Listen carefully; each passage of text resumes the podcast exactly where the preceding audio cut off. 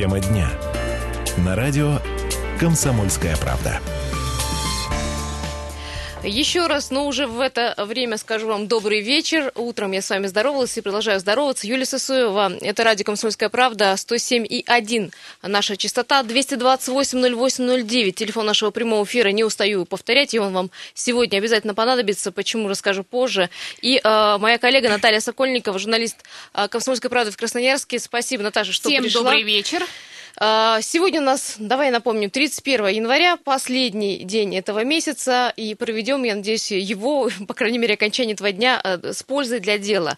Решили мы эту тему взять не потому, что оскомину она уже набила, а потому что каждый, второй из нас думает, как улучшить свою жилищные метры. Именно о ипотеке мы сегодня и поговорим. Наталья прям погрузилась в эту тему. Да, Юля, у нас на самом деле есть ведь еще один повод. Посмотреть, а есть ли жизнь после окончания программы «Ипотека с господдержкой». Кто немножечко в теме, они знают, что у нас в марте 2015 года, после того, как у нас, помните, был такой скачок, когда рубль и евро соотношение стало 1:100, и начались непонятные процессы в стране. Ключевая ставка Центробанком, устанавливаемая, резко повысилось. В общем, все ипотечное кредитование рисковало накрыться медным тазом. Позволю себе говорить, так выражаться, да. И потом языком. Правительство пришло на выручку, создало программу, то есть банкам начали компенсировать часть выпадающих доходов, но при этом они стали быть обязанными выдавать ипотечные кредиты не более 12%. И все это, в общем-то, помогало не только застройщикам и банкам, но и нам, рядовым красноярцам. И с 1 января этого года эта программа перестала действовать. И тут мы взялись за голову, а мы, как журналисты, взялись за материал узнать, на самом деле, есть ли жизнь после ипотеки с господдержкой в том числе, но и также сегодня поговорим и о стоимости квадратного метра, насколько он может упасть в этом году, потому что это тоже тему муссирует. Вопрос, упасть ли, и сейчас наша гостья нам расскажет. Наталья Горбатко, ипотечный консультант одного из крупнейших агентств недвижимости Красноярска. Наталья, добрый вечер. Добрый вечер. Рада я вообще находиться среди двух Натальи. Да, Юля, можешь загадывать желание. Не туда я села немножко. Мы выйдем потом за руки, поддержим тебя и загадаешь. Наталья, сейчас мы к вам посыпем кучу вопросов. Готовьтесь. А пока для вас, дорогие слушатели, вопрос. Как вы считаете, ипотека – это кабала или все-таки возможность как-то улучшить, решить свои жилищные проблемы? 228-08-09. Подключайтесь. Я знаю, что каждый второй в ипотеке. Нет более прочной связи между мужчиной и женщиной, как мы с ним выяснили с девочками, чем ипотека. Наталья, у меня сразу вопрос по поводу ипотеки. Ваше субъективное мнение. Все-таки ипотека – это хорошо или плохо? Черное или белое? Однозначно белое. Потому что если бы это было черное, я бы, наверное, этим никогда не занималась. А я занимаюсь этим достаточно давно и в ипотеку просто влюблена. Я понимаю, что на текущий момент, если люди не имеют возможности купить за наличный расчет, а также если у людей нет никакого наследства или они не ждут это наследство, то они могут решить свои квартирные вопросы только благодаря ипотеке. Честно, откровенно сказать, так взять и купить квартиру могут, наверное, только 10%, из кармана подобного. Я вообще считаю, что абсолютно любой гражданин может... Вы имеете в виду за наличный расчет? Конечно, без ипотеки. 10 ли, может быть, даже меньше, правда? А на самом деле с ипотекой практически каждый может купить себе квартиру. После того, как ипотека с господдержкой, эта программа, в общем, почила, на что нам сегодня рассчитывать? И действительно ли будем мы плакать или все-таки ждать того, что банки все равно нас без помощи не оставят? Государство, наверное, тоже будет помогать банкам, а банки, следственно, и нам помогать. Господдержка, она возникла когда? Когда ключевая ставка, как сегодня Наталья уже заметила, была выше всех мыслимых каких-то ставок, и поэтому государству было необходимо поддержать первичный рынок, а именно застройщиков, для того, чтобы продолжали люди брать ипотеку. Под 18 по-моему, процентов. 17 была ключевая ставка, соответственно, 18-19 разные были процентные ставки в разных банках города Красноярска, а также вообще всей России.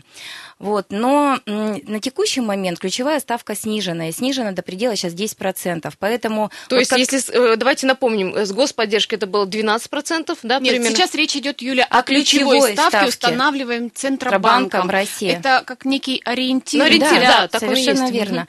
Сейчас ключевая ставка снизилась, но ипотека стала доступнее. Практически во всех банках ипотека сейчас вернулась на прежний уровень, а даже в некоторых банках стала и еще более доступна, еще даже ниже. И поэтому говорить о том, что сейчас, если не будет господдержки, люди перестанут кредитоваться, ну, это, конечно же, неправда, потому что, обращаясь в банки, они будут видеть ставки тоже очень приятные для себя и, соответственно, однозначно будут решать свои квартирные вопросы. Да, ну, последняя экономическая вот наша ситуация немножко уронила наши доходы, и не так уже просто взять ипотеку, а тем более не так просто рассчитать ее на 10-20 лет, потому что есть некая нестабильность и на рабочих местах. Ну, да. Наверное, в прошлом году больше ощущалась эта нестабильность. И я вот анализировала, работая над материалом, цифры, предоставленные Росреестром, и я вижу, что все-таки там в определенные месяцы количество договоров там, долевого участия и на вторичном рынке, оно... идет, ну, определенные месяца, и риэлторы это знают, да, на самом деле. Осенью, там, допустим, по-моему, в декабре перед Новым годом стараются уже закончить все свои там дела, вот эти вот жилищные люди, и там видно всплески. Но, в принципе, смотришь, когда тенденция такая, что жестких провалов или тенденции к снижению регистрации договоров, ну, нет ее. Все-таки народ немножечко... Ну, вы знаете, вот есть воспрял, ты хочешь сказать? Есть такая как бы статистика, что в регистрационной палате каждый месяц проходит примерно около 2000 сделок. Когда больше, когда меньше. Все зависит действительно от сезона. Летом люди уезжают отдыхать, и, как правило, редко кто занимается квартирным вопросом. В сентябре все возобновляется, и начинается опять квартирный вопрос быть насущным для многих семей. В декабре это вообще такой прямо пик продаж, потому что очень многие, кто-то там думает, что господдержка завершилась, все, я успел, здорово, вообще я такой там великолепен.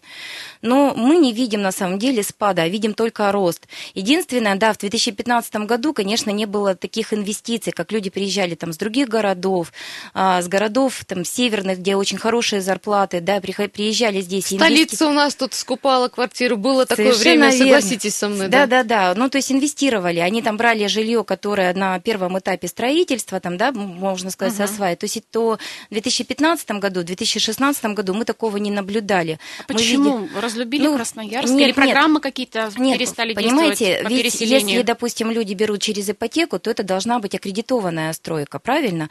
То есть аккредитована, она не будет на первоначальном этапе, а уже чуть-чуть она там уже должна как бы там 15, 20 и 30%. В разных банках разные условия. Вот. И люди, как правило, вот приходили ко мне, те, которые обращались за ипотекой, чтобы не рисковать, вы сами же сказали о том, что время нестабильное, тяжелое. Они просили, да, долевое, да, новое, но на последнем этапе строительства, чтобы поближе к сдаче, чтобы минимизировать какие-то риски. Да, это было бы здорово. Когда дом уже выстроен и застеклен, но наверняка застройщик его достроит, чтобы реализовать это жилье. Конечно, потому что уже все вложения практически свершились, да, в этот дом. Но лучше заехать и купить квартиру, заехать и жить там, в этой квартире. Вы можете... пощупать качество отделки и так далее. Вот это вот я прям наблюдала в 2016 году особенно. Ох, Наталья, сколько домов почти на таком этапе, на заключительном, забанкротились наши строительные компании. Эти дома до сих пор стоят, и как потом сады кабалы вытягивали из банкротства, имею в виду, и на таком этапе. Тут очень грань такая, знаете, тонкая по поводу застройщиков, по поводу ипотеки и так далее. Но понятно, что когда ты берешь квартиру с ипотекой, у тебя есть гарант. Ведь банк, я насколько понимаю, проверяет все документацию. Банки сейчас стали несколько по-другому подходить. В 2007 году эти вот риски, о которых вы говорите, не будем называть эти стройки, они действительно существовали, потому что у банка была, наверное, как-то больше такой подход о том, что выдать и все, да. А сейчас государство обязало обязательно проверять застройщика, чтобы это действительно все достроилось. И аккредитованные застройщики, как правило, выполняют свои обязательства. Ну и, как правило, банк рекомендует именно застройщиков, с которым работает. Разумеется, да, там, то есть, на сайтах. Вот, допустим, я сейчас выбрала какую-то стройку, у меня есть решение в определенном банке, это не значит, что я куплю ее, мне сначала надо ознакомиться, входит ли она в этот перечень, эта стройка, и только после этого я уже покупают эту квартиру. Дорогие друзья, 228-08-09, телефон нашего прямого эфира. Обсуждаем сегодня ипотеку, кабала это или возможность решить свои жилищные проблемы. Если у вас есть ипотека, звоните. Нет, тоже звоните, все за и против. Высказывайте. Я сегодня буду против,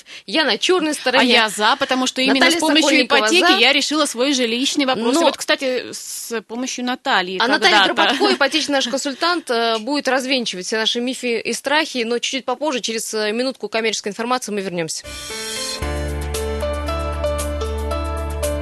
Тема дня. На радио «Комсомольская правда». Закончилась коротенькая пауза. Надеюсь, вы никуда не ушли от радиоприемников. 228-08-09. Тема нашего эфира – это ипотека, кабала, это или возможность решить свои жилищные какие-то, расшириться, не знаю, там, купить квартиру для своих детей, самим как-то расширить возможности. Для кошки и собаки. Вот Наталья – счастливая обладательница новой квартиры, говорю с завистью. Ну, или вы считаете, что ипотека – это жуткая кабала, не стоит туда даже влазить, особенно при нынешних условиях. 228-08-09. Наталья Сокольникова, моя коллега в нашей студии. Наталья Горбатко, ипотечный консультант одного из крупнейших агентств недвижимости в Красноярске. Здесь у нас в студии отвечает на ваши и мои вопросы, в частности. Ну, у нас есть первый звонок. Добрый вечер. Здравствуйте, если вы на связи. Алло. Здравствуйте. Здравствуйте. Как вас зовут? Меня зовут Юля. Юленька, ну скажите, на ваш взгляд, во-первых, у вас есть ипотека? Есть. Есть ипотека. Сколько вам платить осталось? Ну, совсем немножко, 15 лет. А, ну, чуть-чуть, тут что тут, 15 лет перемахнуть. Закончить, да. Да, ну, Юля, вот вы как держатель ипотеки, как вы считаете, все-таки это кабала, это сложно выплачивать, или это все-таки какая-то, хоть какая-то возможность приобрести квартиру? Я хочу сказать, что это как кабала, которая... с помощью которой можно решить квартирный вопрос. Да. Интеллигентно, вот так, и вашим, и нашим. Да. Если не секрет, под какой процент, Юля, вы брали ипотеку? Ой, ну мы брали уже 5 лет назад, у нас была там акция, как сказать... Молодая семья? Нет, под новое жилье, там как-то у нее была в Сбербанке акция. Ну тоже господдержка, да? То есть у нас было где-то 9% у нас. Ну, акция вот для застройщиков, да, она называлась? Ну, наверное, да, муж потом занимался. Ну, вот, то есть мы под эту акцию. То есть был больше процент, но нам предложили строящийся дом, и там была вот под него, как там, меньше процент. Мы, ну, вы счастливы в своей этой новой квартире? Ну, конечно, мы счастливы. Юля, скажите, пожалуйста, а если бы вы, 5 лет назад не вступили вот в эту кабалу, как вы ее называете, вы бы сейчас где продолжали жить? В аренде? И эти 5 лет вы бы просто платили деньги кому-то, да, и это у вас бы не было возможности там прописаться, еще какие-то такие моменты очень важные для каждой семьи. Поэтому я не думаю, что это для вас кабала, потому что даже по голосу слышно, да, что вы очень довольны, счастливы, и вот увидите, что буквально через совсем небольшой промежуток времени вы ее закроете и будете продолжать думать о том, как вам расшириться и уже купить там либо 3-4 или пентхаус. Или детям уже. Юля, да, детям. Это мы просто все вам завидуем. Юля, скажите, пожалуйста, сегодня, на сегодняшний день, вот при раскладе, что вы познакомились, что такое ипотека, вы бы взяли сегодня ипотечный кредит? Ну, да, наверное, только проценты, мне кажется, большие. Были бы... все ничего, вот как бы ипотека, она все равно помогает решить квартирный вопрос, но проценты, мне кажется, все равно большие.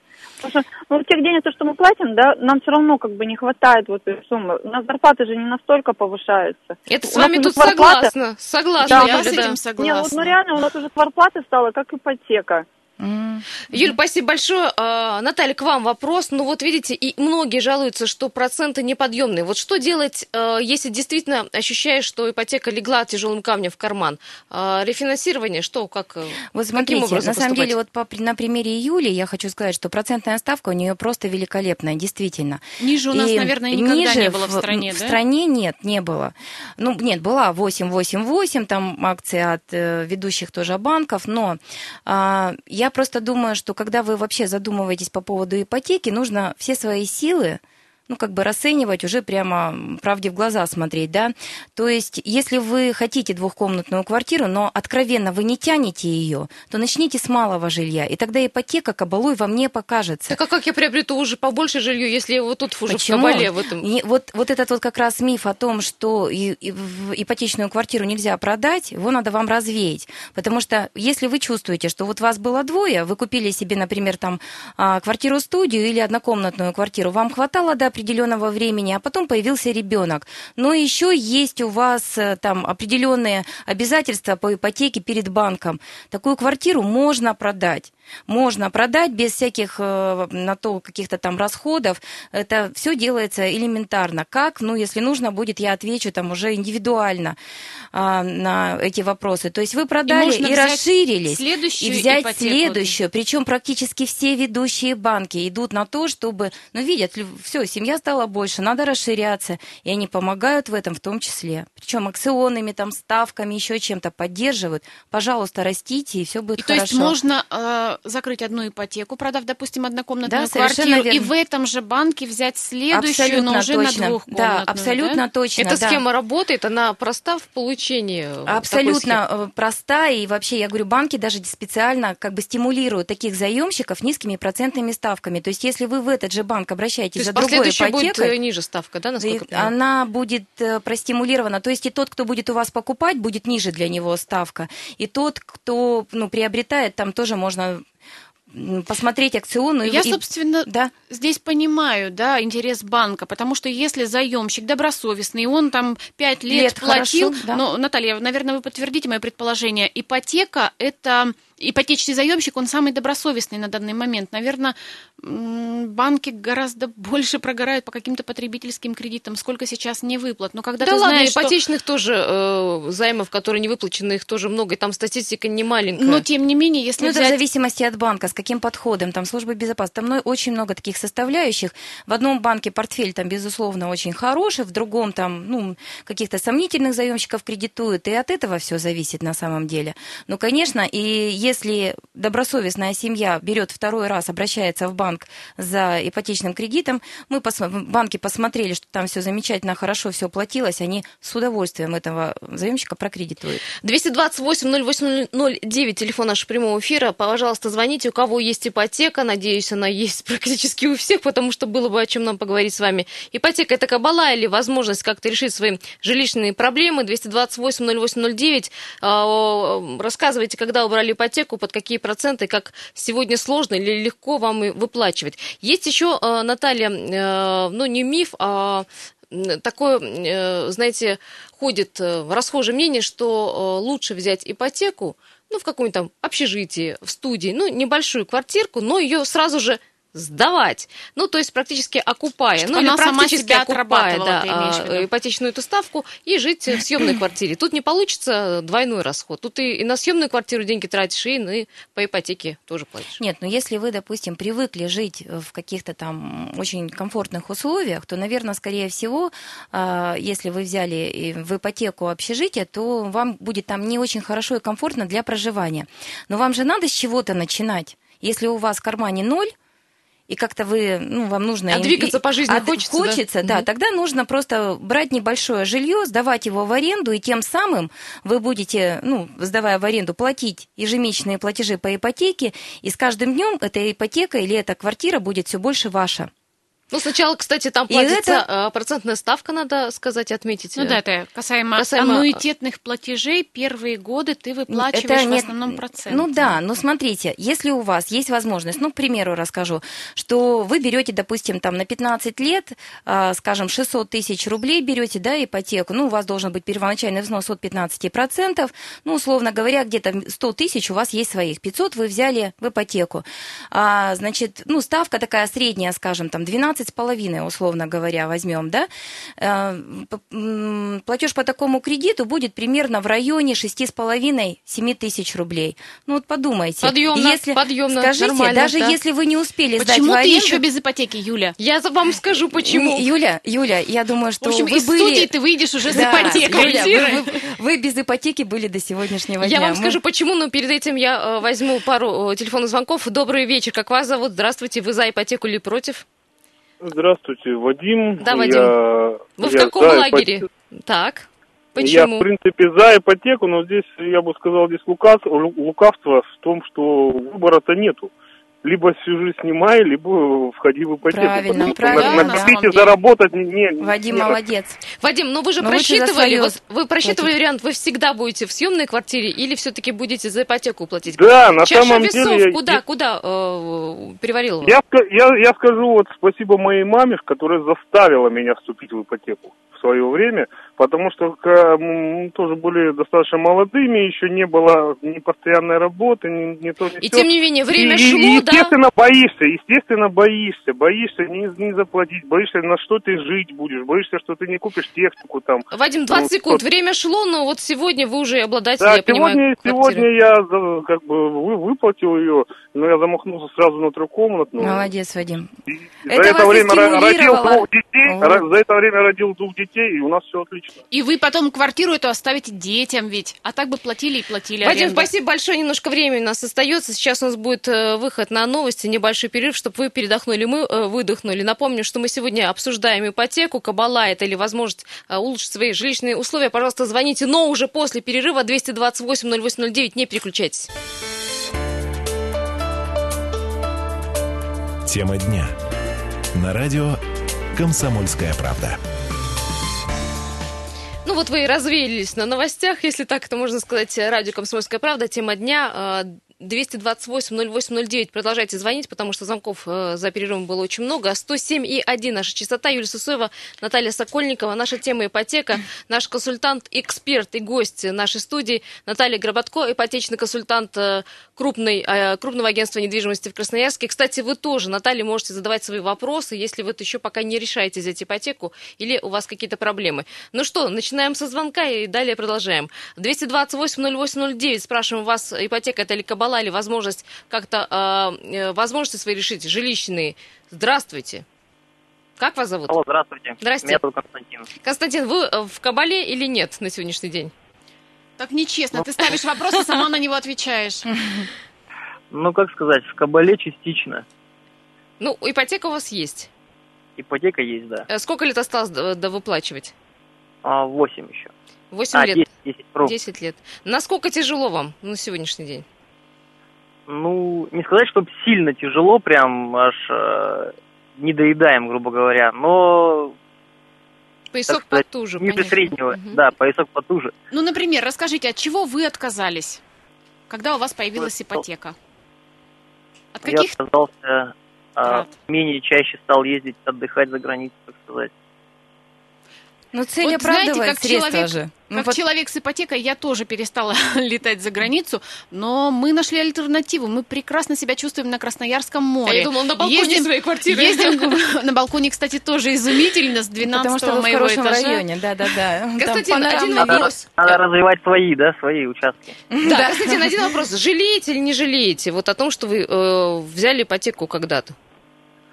Ну... Тут не идет разговор о жалеете, не жалеете. Тут просто правительство поставило в рамки людей и ограничило их, так сказать, обычных людей, которые там не зарабатывают миллионы, нету их Forbes там и так далее. Оно их поставило в жесткие рамки. Либо берите и платите, грубо говоря, полжизни, либо снимайте, и ваши дети там, грубо говоря, если там они не вундеркинды, там по жизни у них там... будут обычными людьми, так сказать, они будут то же самое делать. И я вот со своей точки зрения считаю, что у нас сейчас такое время, что правительство и народ – это разные вещи. Что правительство не волнуется как бы о большей части народа. То есть люди живут на таких там полезных ископаемых, на ресурсах, которые могут себе все позволить. Константин, я вас поняла. Да, мы уже очень далеко пошли в политику. Государство заботится, но вы как видите эту заботу? Бесплатно выдавать квартиры, понятно, в сегодняшних реалиях никто не будет, это априори. Но вы как видите, там низкую ипотечную ставку или как? Вот это решение этой проблемы. Ну так, давайте пофантазируем просто. Ну да, я как бы считаю, что самый оптимальный выход – это понизить процентную ставку хотя бы до 8%. Понятно, да, Константин. Ну, это наши мечты. Понятно, что этого не будет. Хотя, Наталья, если ключевая ставка будет снижаться, да? Ну, смотрите. И какие тенденции к этому? Нет, вот смотрите, я просто к чему хочу сказать. Опыт зарубежных стран, вот особенно западных стран, да, там мы знаем, что ипотека 2-3%. Но мы же не знаем всех условий по этой ипотеке. Во-первых, стоимость квадратного метра жилья там несопоставимо выше, гораздо выше. Мы сегодня буквально с нашими руководителями обсуждали как раз этот вопрос, что там, например, в Стокгольме стоит цена там, за квадратный метр сумасшедшая, и они удивляются, как во второй столице России, Санкт-Петербурге, может так дешево стоить квартира.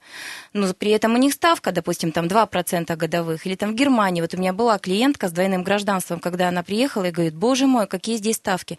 Но мы ей говорим о том, что у нас существует досрочное погашение без всяких мораториев и штрафов. И она тоже была удивлена, потому что там, если взял на 30 или на 40 лет, ты платишь, ты не можешь досрочно погасить. И если с собой, не дай бог, что-то произошло, то за тебя продолжают платить твои дети. Эта квартира или там этот дом, он становится только тогда твоим, когда, ну, вот прям весь всё срок, выплачено, все выплачено. И поэтому, знаете, будет, когда мы завидуем там, ну, другим странам и там низким процентным ставкам, то, наверное, мы должны эти моменты тоже учитывать. На текущий момент, конечно, я думаю, государство много делает для того, чтобы, особенно там молодежь, да вообще не имеет значения, могли люди купить, ну, доступная была там ипотека, и могли купить себе квадратные метры. И, в принципе, все инструменты на текущий момент есть. Я самое главное думаю, чтобы человек, который берет ипотеку, он взвешивал все свои силы. Да? Вот на текущий момент я плачу, могу платить столько, плюс я должен учитывать, что я буду продолжать хотеть кушать, что мои дети пойдут там, в детский сад или школу, будет тоже статья затрат. И поэтому не надо на себя взваливать то, что я хочу, а надо взваливать только то, что я могу. И не будет тогда кабалы. Вот, ну, нет у нас сейчас возможности заработать, да, на заводе отработать там 20 лет и потом получить к пенсии квартиру. Ну зачем? Мы сейчас можем молодыми жить в хорошей квартире, при этом платить, и это будет, вот только что мы говорили об этом, стимулировать нас хорошо и больше работать. Да, только если нас государство не решит этих рабочих мест, не сделает так, что наши зарплаты превратятся ни в что, инфляция все съест, все те накопления, которые у нас есть в нашем кармане. Есть еще один телефонный звонок, и перейдем к вопросу о цене за квадратный метр. Будет ли он падать? Этот вопрос интересует сегодня всех. Добрый вечер, как вас зовут? Здравствуйте, Сергей зовут меня. Да, здравствуйте, Сергей. Ага. Ваше мнение? Ипотека, конечно, кабала, все эти долгосрочные кредиты, это все. Невозможно просчитать, что с человеком будет через 10 лет. А вы сами брали ипотеку? Да, брал, лишился квартиры в этом году. Все, что заплатил, а вы были застрахованы? Пришел. Ну, по какой причине? Нет, по какой причине вы лишились квартиры? У вас что-то... Потерял бизнес, потерял доход, вот и все. Вот смотрите. Стал неплатежеспособным. Да, Сергей, такое случается. Но если Сразу звонок, да, ну, в общем, мы поняли, да, у Сергея, в общем. Да, но дело в том, что если бы мы... Нет, да, даже не так. Если вот, допустим, он же понимал, это же не в одночасье произошло, вот раз, и все рухнуло. Если бы он видел, что идет такая тенденция, что работы скоро не будет, что бизнес, скорее всего, там, ну, вообще как-то там пропадет, прогорит, то нужно было тогда уже задумываться о том, чтобы продать квартиру, и хоть что-то с этой квартиры, там, да, вот свой первоначальный взнос, и, ну, и часть там что-то вернуть. Под процент вернуть, конечно. Гораздо хуже, когда вот все уже, конечно, да, там, ну, как-то за долги уже забирают эту квартиру. Тогда уже, да, действительно, потерял так потерял, невозможно. Ну, вот от этой ситуации ведь никто не застрахован. Совершенно верно. Поэтому... И нет никаких-то инструментов у меня, как у человека, как у потерь... Нет, почему? Есть страховые компании, которые, ну, как раз и страхуют от потери трудоспособности, да, это такие вот чисто, ну, физические какие-то моменты. Ты, допустим, там, стал инвалидом первой, второй группы, если, не дай бог, смерть. Страховка большая? Сколько я плачу? Страховка примерно от 0,5 до 1% от стоимости, от ну, на самом деле, Юль, немного. Долга, да. Совсем недавно оформляла страховку. Вот моя трехкомнатная квартира, порядка 70 квадратов. Не соврать, около 3000. Это вот страхование, конструкции. Ну, это страхование, да, это конструктив. А вот потеря трудоспособности Хорошо, Наталья, что в этом случае? Да, я теряю бизнес, теряю работу, вот у меня нет денег. Страховка как мне поможет? Чем мне поможет? Если бизнес и работу, то, конечно, там есть такие тоже страховые инструменты, но это не по ипотеке. Вы можете себя застраховать отдельно, да, и тогда, конечно же, это на какое-то время, пока вы там опять не найдете работу. Это буфер такой, да? Буферная, да, зона. То есть, ну, все равно равно у него же не закончилась жизнь, он будет продолжать развиваться, он будет дальше искать себе моменты, где как зарабатывать на жизнь, правильно? И все восстановится, и все будет замечательно, и, может быть, даже лучше. Просто, вот, может быть, подумать об этой страховке в том числе, которая вот от потери трудоспособности, ну, допустим, работы, ну, нужно будет застраховаться. Здравствуйте, как вас зовут? Да, еще один телефонный звонок. Здравствуйте, вы в эфире. Угу. Сергей меня зовут, тоже. Да, Сергей, ваше отношение, давайте, вот ваше отношение с ипотекой. Я, скорее всего, отношусь к третьей стороне, но ипотека это, ну, мое личное отношение, это безысходность и данность, реальность, которую нужно принимать.